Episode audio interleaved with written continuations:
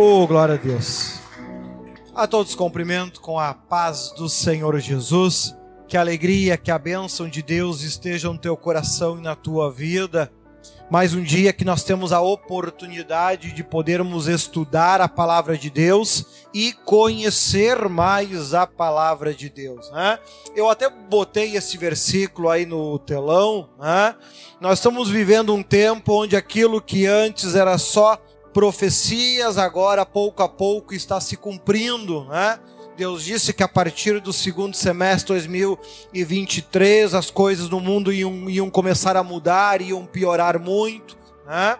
Ele tinha alertado, avisado. E aqui Isaías, nesse versículo capítulo 9, 17, ele ainda alertava sobre este tempo. Erroneamente as pessoas acreditam quando acontece algo ruim na sua vida, ah, Deus está me castigando. Irmão, isso aí não é castigo de Deus, é consequência das tuas escolhas. Quando Deus decide castigar, a conversa é bem diferente. Né? Olha ali que ele fala nesse versículo 17, só para chamar a atenção de vocês para isso. Por isso o Senhor não terá nos jovens motivo de alegria, nem terá piedade dos órfãos e das viúvas, pois todos são hipócritas e perversos, e todos falam loucuras ou tolices. Apesar disso tudo, a ira dele não se desviou, sua mão continua erguida. Hã? Só para chamar a atenção, então, ah, ah mas por, por que, que não tem piedade de ninguém? Não, ele já falou lá em Isaías que ele não tem piedade quando esses tempos começam. Hã? Mas vamos lá então, a série Atitudes, né? Depois você pode acessar meu canal aí, Bispo Leandro Leão. Tem uma playlist aí com todo, com quase todos os capítulos do livro de Isaías. Falta pouquinho, que nós nos próximos meses, acho que agora é dia 23, isso mesmo, dia 23, sábado, às 18 horas, tem o estudo bíblico. Nós vamos continuar estudando o livro de Isaías, né? Então, se pessoas que você conhece daqui a pouco vierem a padecer em um desses muitos acontecimentos que vão acontecer, tenha em mente isso. O tempo, a oportunidade foi dada para todos. Foi exatamente isso que um, que, que um arcanjo nos disse. Agora, há poucos dias, estava nos dando algumas instruções ali em Bento Gonçalves, e falando desse tempo, ele disse: Não tenham pena, a oportunidade foi dada para todos. Simples assim. É, é tempos que Isaías descreve muito bem, e ali na série nós estamos chamando a atenção. Por isso, te aproxima de Deus. Né? Atos capítulo 9, versículo 1. Vamos dar continuidade então. Na quinta-feira passada não pude estar presente, tive que ir a Bento Gonçalves ajudar os irmãos na limpeza lá do salão. Né? Graças a Deus já está tudo pronto. Né? São coisas que acontecem, fazem parte, né? perdas ah, por que, que Deus não guardou? Eu já comentei em outros momentos, inclusive ontem lá na Guajuvira também comentei. Deus não tem preocupação com casa, carro, bens materiais, nada, nada, nada, nada disso chama a atenção de Deus ou é de preocupação dele. É mais fácil ele te dar tudo novo e melhor depois do que ele ficar guardando essas coisas, né? Que ele não tem interesse. Mateus 24, eu ainda comentei, quando foram moçar o templo que levou 40 anos para ser construído. Jesus olha para aquilo e diz: é, mas, não, mas não vai ficar pedra sobre pedra. Ou seja, porcaria. Ele não tem interesse nas coisas, então não, não espera. Então é importante que o cristão conheça a Bíblia para saber de que forma Deus age, né? Porque senão ficam falando tolices, né? Sem conhecer a palavra de Deus. Conheça o Deus que você serve, né? E creia e confie nele. Fala até um pouco sobre isso no programa de rádio, que amanhã à noite vai estar disponível para vocês ouvirem. Na semana passada eu até não, não pude gravar, na, eu sempre gravo na quinta-feira, e aí acabei tendo que viajar e não foi possível, então eu só reprisei um dos programas que a rádio fez a transmissão, por isso meu canal no YouTube você não vai encontrar. Atos capítulo 9, versículo 1, recados dados. Vamos estudar aqui a conversão de Saulo, né? Olha só, eu vou ler aqui os primeiros dois versículos, depois pouco a pouco a gente vai avançando nos estudos. Olha só. E Saulo, respirando ainda ameaças e mortes contra os discípulos do Senhor, dirigiu-se ao sumo sacerdote e pediu-lhe cartas para Damasco, para as sinagogas, a fim de que se encontrasse alguns daquela seita, quer homens, quer mulheres, os conduzisse presos a Jerusalém. Amém? Oramos, falamos com Deus. Senhor Deus, amado Pai, muito obrigado por esta oportunidade, por esse momento que temos de estarmos aqui e que conhecendo cada vez mais a tua palavra, também venhamos nós entender de que forma tu, tu vai agir e proceder em cada situação que enfrentarmos ao longo de nossos dias. Que a tua graça e o teu espírito venha guiar os nossos pés e nós conhecendo, Senhor, o teu modo de agir, venhamos estar firmados e confiantes, pois sabemos que tudo está no teu controle. Graças te damos por tudo, em tuas mãos estamos, para a glória do Pai, do Filho e do Espírito Santo de Deus. Amém? Os irmãos podem sentar. Glória a Deus. Olha, olha só então, esses dois primeiros versículos. Né? Enquanto isso, Saulo ainda respirava ameaças de morte contra os discípulos do Senhor, dirigiu-se ao sumo sacerdote. E o versículo 2: pediu-lhe cartas para as sinagogas de Damasco, de maneira que, caso encontrasse ali homens ou mulheres que pertencessem ao caminho, pudessem levá-los presos para Jerusalém. Então, aqui, Saulo, né, também conhecido como Paulo, já comentei em outros momentos, né, erroneamente alguns dizem, ah, porque Deus mudou o nome dele de Saulo para Paulo. Não, Deus nunca mudou o nome dele. Né? Ah, o que acontece é que Saulo era o nome que ele propriamente tinha aqui entre os judeus e assim por diante, quando ele começou a pregar entre os gentios, que era uma outra língua, né? o seu nome soava mais parecido com Paulo né? entre os gentios, e por isso que ele acabou então depois adotando a pronúncia de Paulo e não a pronúncia de Saulo. Né? Então ele aqui ele pede autorização para que ele tivesse o direito de prender todos que falasse em nome de Jesus. Qualquer um que fale em nome de Jesus ou que acredite em Jesus, ele teria o direito, ele teria a autorização das autoridades para mandar prender. Né? E ali ele continua, olha do versículo 3 ao versículo 7. Em sua viagem, quando se aproximava de Damasco, de repente brilhou ao seu redor uma luz vinda do céu ele caiu por terra e ouviu uma voz que lhe dizia: Saulo, Saulo, por que me persegue? Saulo respondeu: Quem és tu, Senhor? Ele respondeu: Eu sou Jesus, a quem você persegue. Levante-se, entre na cidade, alguém dirá o que você deve fazer. Os homens que viajavam com Saulo pararam emudecidos, ouviam a voz, mas não viam ninguém. Então eles, então quando eles estavam indo para Damasco para ir prender os crentes, Jesus se manifesta na forma de uma luz, uma grande luz, e fala com ele, Saulo, Saulo, por que me persegues? E ele, temendo, com medo, né? com medo, quem fala és tu, Senhor? E ali no, no seguinte, veja, né? Volta lá no versículo 4, por favor. Veja que então ele, Saulo, Saulo, porque tu persegues, o versículo 5. Eu quero chamar a atenção aqui um detalhe. És tu, Senhor? E ele respondeu: Eu sou a, eu sou Jesus a quem você persegue. Então Jesus se identifica e a, e a partir do versículo 6, ele diz: Levante-se, entre na cidade, alguém dirá o que você deve fazer. Veja que quando Deus ele determina que algo seja feito, ele não pergunta se você concorda, ele não pergunta se você aceita, ele não pergunta se você está afim, eu não, ele não pergunta se você está disposto a fazer isso hoje.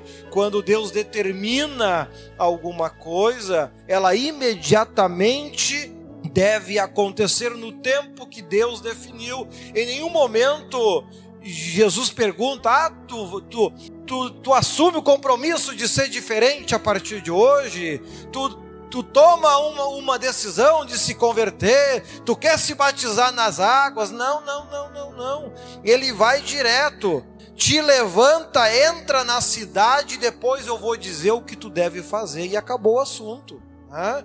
Veja que ele, que Paulo, ele não começou o seu ministério por uma decisão. Ah, eu quero ser um crente. Não, isso foi lhe imposto. Né?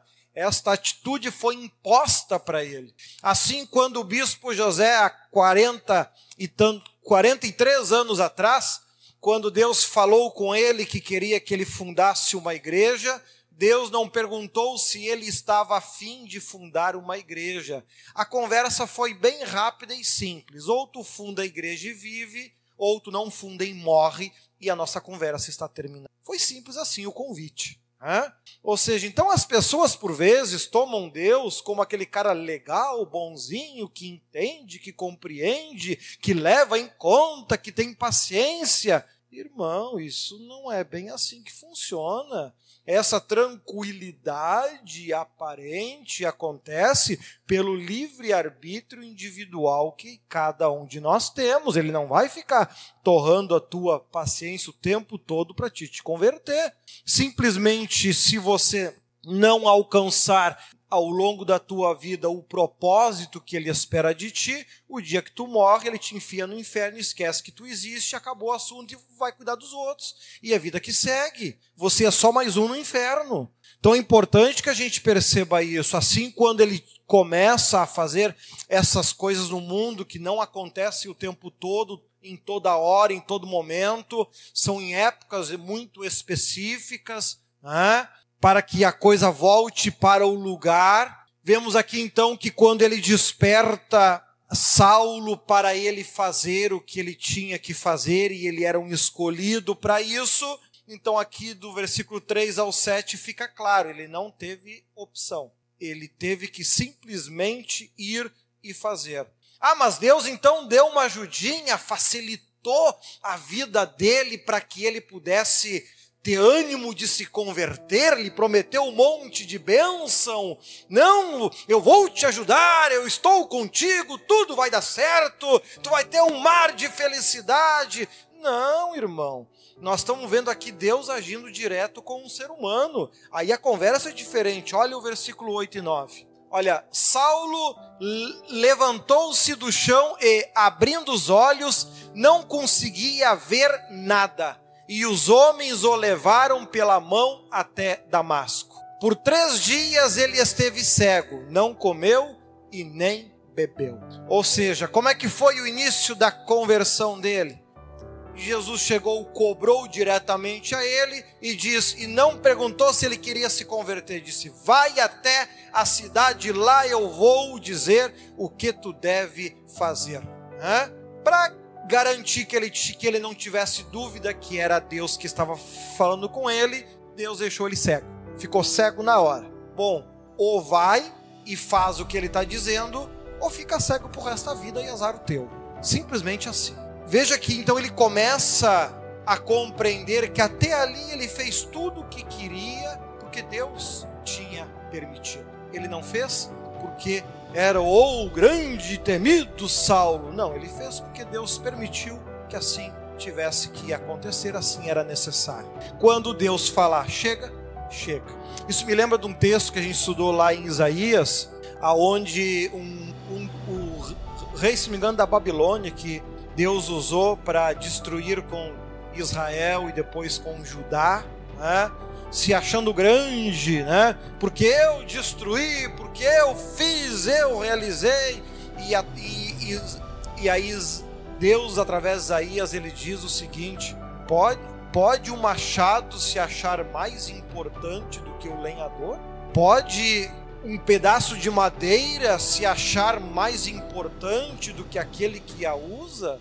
Então ele chama a atenção disso. Não, não existe honra e méritos nossos para aquilo que Deus fizer através de nós. Nós somos simplesmente um machado, simplesmente um, um pedaço de pau, simplesmente um vaso, como um exemplo que eu usei em outros momentos, um copinho que se daqui a pouco pode ser muito útil se daqui a pouco começar a fazer tudo errado, Deus simplesmente descarta, tira no lixo e coloca outro no lugar, simplesmente assim, porque ele é Deus e ele faz o que ele quer e da forma que ele quer, e ao longo dos séculos ninguém pôde dizer nada ao contrário com relação a isso. Tu pode brigar, xingar, mas tu vai fazer isso lá no inferno. E simples assim. E é importante que a gente perceba que Paulo ele começa a perceber isso e ele era um homem que tinha conhecimento do certo, do errado, ele tinha conhecimento. Né? Mesmo que ele o estivesse fazendo na ignorância, ele fazia porque achava que estava combatendo uma seita, que estava defendendo a Deus. Deus foi duro com ele, foi rígido com ele, e veja, ele antes de conseguir alcançar a benção, voltar a ver, três dias ele esteve cego, não comeu nem bebeu. Fez três dias consecutivos de jejum. Tá? Quando nós temos um propósito de Deus para que a gente faça um trabalho, a gente faça uma obra e se desenvolva naquilo, nós vamos ter que aprender a ultrapassar os limites da nossa carne, nós vamos ter que aprender a ultrapassar os limites da nossa personalidade, vamos ter que aprender a controlar ela, vamos ter que aprender a deixar de lado aquilo que chamamos de honra, de glória. Oh, grande homem de Deus, irmão, tem um monte de grande homem de Deus no inferno hoje, não adianta nada isso. Nós temos que ter em mente que tudo aquilo que a gente realiza, a gente realiza porque o Espírito Santo está em nós e quem faz é Ele a honra é dele. Ó que Jesus Cristo mesmo disse: não tem o profeta honra na sua pátria. Né? E às vezes as pessoas se deixam dominar pelo orgulho, porque isso, irmão, não seja, não te iluda, coloca a Bíblia no caminho. Não busca honra na terra, honra é lá no céu por dia que a gente se salvar. E muitas honras vão para aqueles que merecerem, vão realmente receber diante de Deus, como uma vez um arcanjo disse que dos anjos escreverem louvores com o teu nome e cantarem diante de Deus como honra pelo trabalho que tu fez. Mas agora isso tudo é lá para o céu, não é? Se a gente se orgulhar demais, a gente, ou de menos, porque um pouco de fermento leveda toda a massa. Se a gente pender para esse lado, Deus começa a, ver que a gente está querendo disputar atenção com ele, ele nos tira e coloca outro? E Saulo começou a entender, Saulo, a partir até agora tu fez o que quis, a partir de agora tu vai me servir, eu não estou pedindo se tu quer, não estou te convidando, ou você faz o que eu estou dizendo, ou tu vai ficar cego por resto da tua vida e azar o teu. Eu quero assim. Saulo começa a se dobrar, começa a perceber, opa, falar com Deus não é bem assim, então ele faz esse jejum, de três dias, para que ele pudesse crescer espiritualmente. Lá atrás, quando eu queria compreender melhor a Bíblia, né? Que sempre foi um, um dos objetivos que eu sempre tive, foi de poder compreender melhor a palavra de Deus. Lá atrás, fiz 48 horas de jejum, por isso em específico. Ou seja, porque jejum de 8, 10, 12, 24, isso eu já tinha feito dúzias já na vida. Desde criança, os meus pais mesmo me ensinavam a fazer seis horas de jejum, né? Lembro como fosse hoje, uma, uma vez quebrei o jejum por causa de alguém que me deu uma balinha, balinha sacana. Eu devia ter o quê? A gente morava lá na Terezinha de Mari ainda. Devia ter por volta aqui uns 7, 8 anos. Lá eu já fazia jejum na igreja, seis horas de jejum. Né? A, gente, a gente cresceu fazendo isso. E é bom, mas quando a gente quer quando Deus tem um propósito maior na nossa vida, vai exigir de nós muito mais, porque Deus não vai perguntar se a gente está afim, se a gente quer. Quando ele disse para mim vir aqui para Canoas, ele não perguntou se eu queria vir. Ele apenas disse: Tu vai ir para lá e vai assumir a presbítero. E em nenhum momento ele me perguntou se eu estava afim, se eu queria ir, ir hoje, ou quem sabe se eu quisesse ano que vem. Não, ele simplesmente fechou todas as portas de emprego para mim, de trabalho, e aí ou tu vai ou tu passa fome. Assim foi o convite, né? Enfim, então Deus ele prepara a gente para a obra, sim, ou fecha todas as portas, me mandou para cá, me deixou quatro anos sem ganhar um pila. Né? Ele prepara a gente, sim. Né? Primeiro culto, três endemoniados caiu. Eu nunca tinha expulsado um demônio sequer na vida. Né? Ou seja, ele prepara, sim. Né? E aí uma vez eu disse para ele, Senhor, pô, tu me mandou para cá, mas não me preparou antes. Ai, tu só me dá bomba, né? Aí ele disse para mim, então ensina os outros para que os outros não passem por aquilo que tu já passou e ainda vai passar. Simples assim, não tem muita conversa com ele. Então, por vezes, as pessoas têm uma visão de um Deus que é completamente diferente daquele que eu conheço. Né? Que ele é muito bom para abençoar, para ajudar. Sim, isso faz parte da vida. Quanto mais obediente tu for, quanto mais o Espírito Santo estiver em ti, mais as bênçãos vão acontecer na tua vida. Quanto menos Espírito Santo você tiver, menor será as bênçãos na tua vida. Quando eu falo em bênção, não falo em conquista. Eu estou falando em intercessão, em ação do Espírito Santo, porque tem muita gente rica que ganhou, saiu da, da pobreza e ganhou muito e não tem o Espírito Santo, mas nem acreditam nisso. Mas eles fizeram um bom uso do seu livre-arbítrio, agiram com inteligência, com capacidade, administraram bem e conquistaram. Né? Então é importante que a gente tenha em mente isso. Então aqui Saulo ele começa a conhecer esse Deus que nós aqui estamos falando. Até agora era só bater e judiar. Agora ele começou a perceber que a coisa começou a mudar. Então do então, lá do versículo 1 e 2, ele estava todo macho, cheio de coragem, vou bater, prender e fazer e acontecer. Do versículo 3 ao 7, ele começou a conhecer um Deus completamente diferente daquele que ele conhecia. Do 8 e do 9, ele ficou cego, teve que passar três dias sem comer e beber. Olha lá do versículo 10 ao 16, olha só. Em Damasco havia um discípulo chamado Ananias. O Senhor o chamou numa visão: Ananias, eis-me aqui, Senhor, respondeu ele. O Senhor lhe disse: Vá à casa de Judas na rua chamada direita e pergunta por um homem de Tarso chamado Saulo. Ele está orando. Numa visão, viu um homem chamado Ananias chegar. Não, no 11. Tá. Ele estava orando, tá? 12. Numa visão, viu um homem chamado Ananias, e, isso já Saulo, né? Chegar e impor-lhe as mãos para que voltasse a ver. 13. Olha, ele respondeu Ananias: Senhor, tenho ouvido muita coisa a respeito desse homem e de todo o mal que ele tem feito aos teus santos em Jerusalém. Ele chegou aqui com autorização dos chefes dos sacerdotes para prender todos os que invocam o teu nome.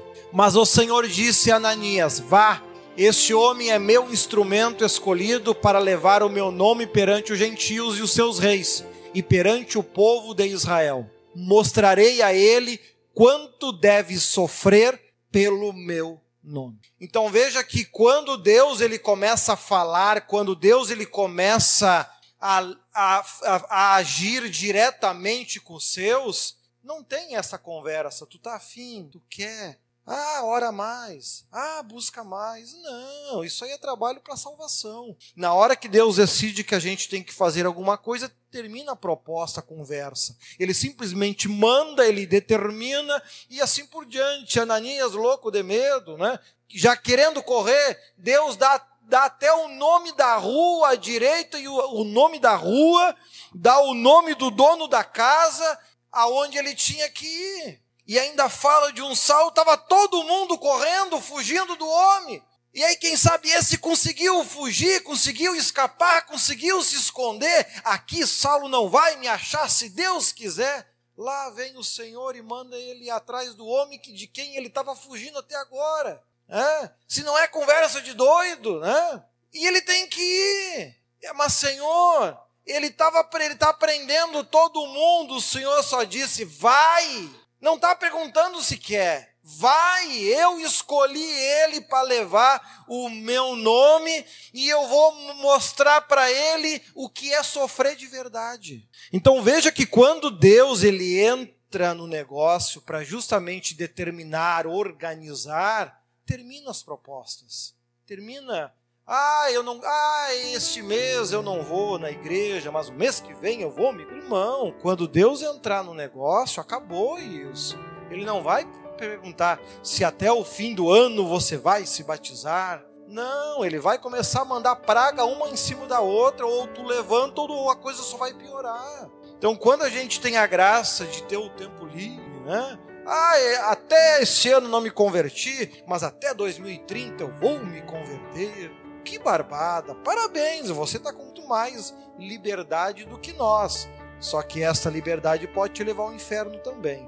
Então veja que aqui até aqui nós vemos que em nenhum momento Deus está perguntando aquilo que nós queremos ou não fazer. Então é importante que se em algum momento Deus ele te der uma direção, uma escolha, que, que você tenha uma escolha para ser um evangelista, tem uma escolha para ser um pregador, ou seja, qual for o trabalho, irmão, aproveita ainda que você está na folga, né?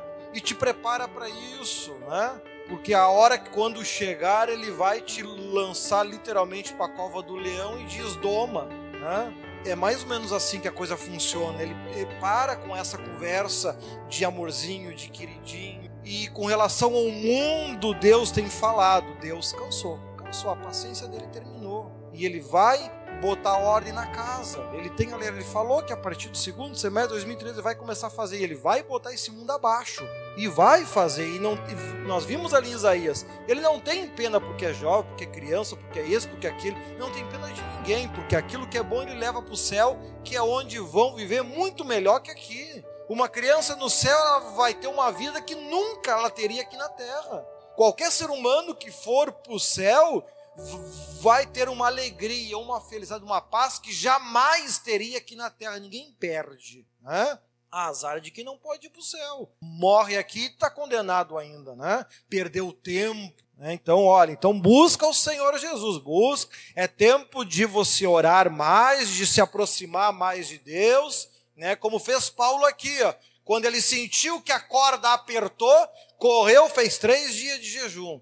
Não, eu vou jejuar mais, eu vou orar mais, né? Para me é tempo de me aproximar mais de Deus. Ele entendeu o recado, né? Não, não é em vão que ele era um homem tão reconhecido, com tamanho, talento e capacidade. Era um homem que pensava rápido. Né? Não precisou Deus dizer, ah, faz mais jejum, faz uma corrente de oração. Não, a, a coisa aconteceu com ele, ele correu, a primeira coisa, eu vou jejuar e me consagrar. Era um homem que corria na frente, ele não foi um dos maiores evangelistas do Novo Testamento, com cerca de 13 livros escritos em vão, não foi em vão isso. Era um homem que corria na frente, ele pensava longe, ele enxergava longe. Tanto é que ele trabalha, como a gente viu ao longo dos demais livros dele, na série Atitudes, na série Emoções, era um homem que estava à frente do seu tempo, ele falava de coisas no céu, de, de trabalhos dos anjos, como se ele convivesse com aquilo todo dia. E para muitos era novidade, nunca havia. Ele falava de arrebatamento, como se fala em tomar café ele alcançou um contato com Deus de forma incrível, uma profundidade extraordinária, justamente porque ele era alguém que aprendeu a se dobrar para Deus como um bom trigo, né? e aprendeu a sempre estar um passo na frente, não um passo atrás. E ali a gente conclui esse trecho do 17 ao 18. Olha. Então Ananias foi, entrou na casa, pôs as mãos sobre Saulo e disse: Irmão Saulo, se Deus falou que escolheu, então Deus já converteu. Irmão Saulo, hein?